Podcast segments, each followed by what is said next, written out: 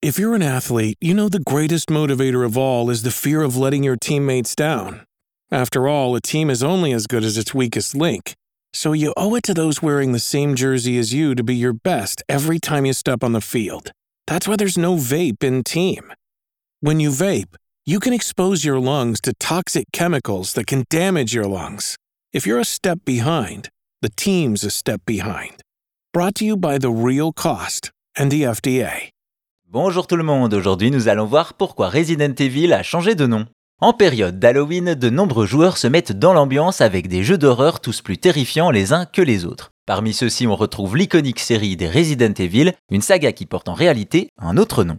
C'est en 1996 que Capcom sort le premier opus d'une saga à succès, Resident Evil. On y retrouve un survival horror en troisième personne où l'on parcourt Raccoon City, où de nombreuses personnes sont portées disparues, sans doute à cause des infectés. Un jeu qui emprunte beaucoup au cinéma dans la mise en scène et qui conquit les joueurs. Ça fonctionne tellement bien qu'on a droit à de nombreuses suites, plus de 8 opus dans la série principale avec notamment Village sorti en 2021 et tout ça sans compter les spin-offs. Bref, une série légendaire connue dans le monde du gaming et pourtant au Japon, Resident Evil n'évoque pas autant de choses que Biohazard. En effet, vous connaissez peut-être déjà le nom originel de la série qui a dû être modifié pour le marché américain. À la base, ce nom biohazard, que l'on pourrait traduire par danger biologique, est une volonté de Shinji Mikami lui-même, le créateur de la série. Il voulait un titre à la fois court et percutant, ce que lui donnera un membre de son équipe, et de fait, Biohazard est un nom bien plus explicite. Malheureusement, alors que le jeu s'apprête à sortir en dehors du Japon, l'éditeur rencontre un problème de droit. À l'époque, c'est un certain Chris Kramer qui est directeur de la communication de Capcom US et qui se livre sur cette histoire dans une interview en 2009. Il raconte que dès le départ, il a prévenu que ça serait impossible d'enregistrer Biohazard aux États-Unis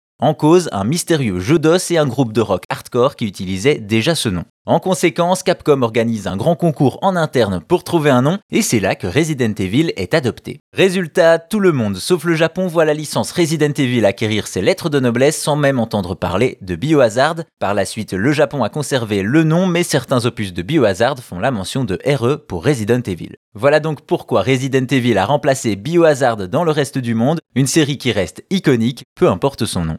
Et si vous voulez plus d'anecdotes sur l'histoire et la culture du jeu vidéo, n'hésitez pas à vous abonner à Chose à savoir gaming sur votre appli de podcast. Merci à vous, portez-vous bien et à bientôt pour d'autres choses à savoir.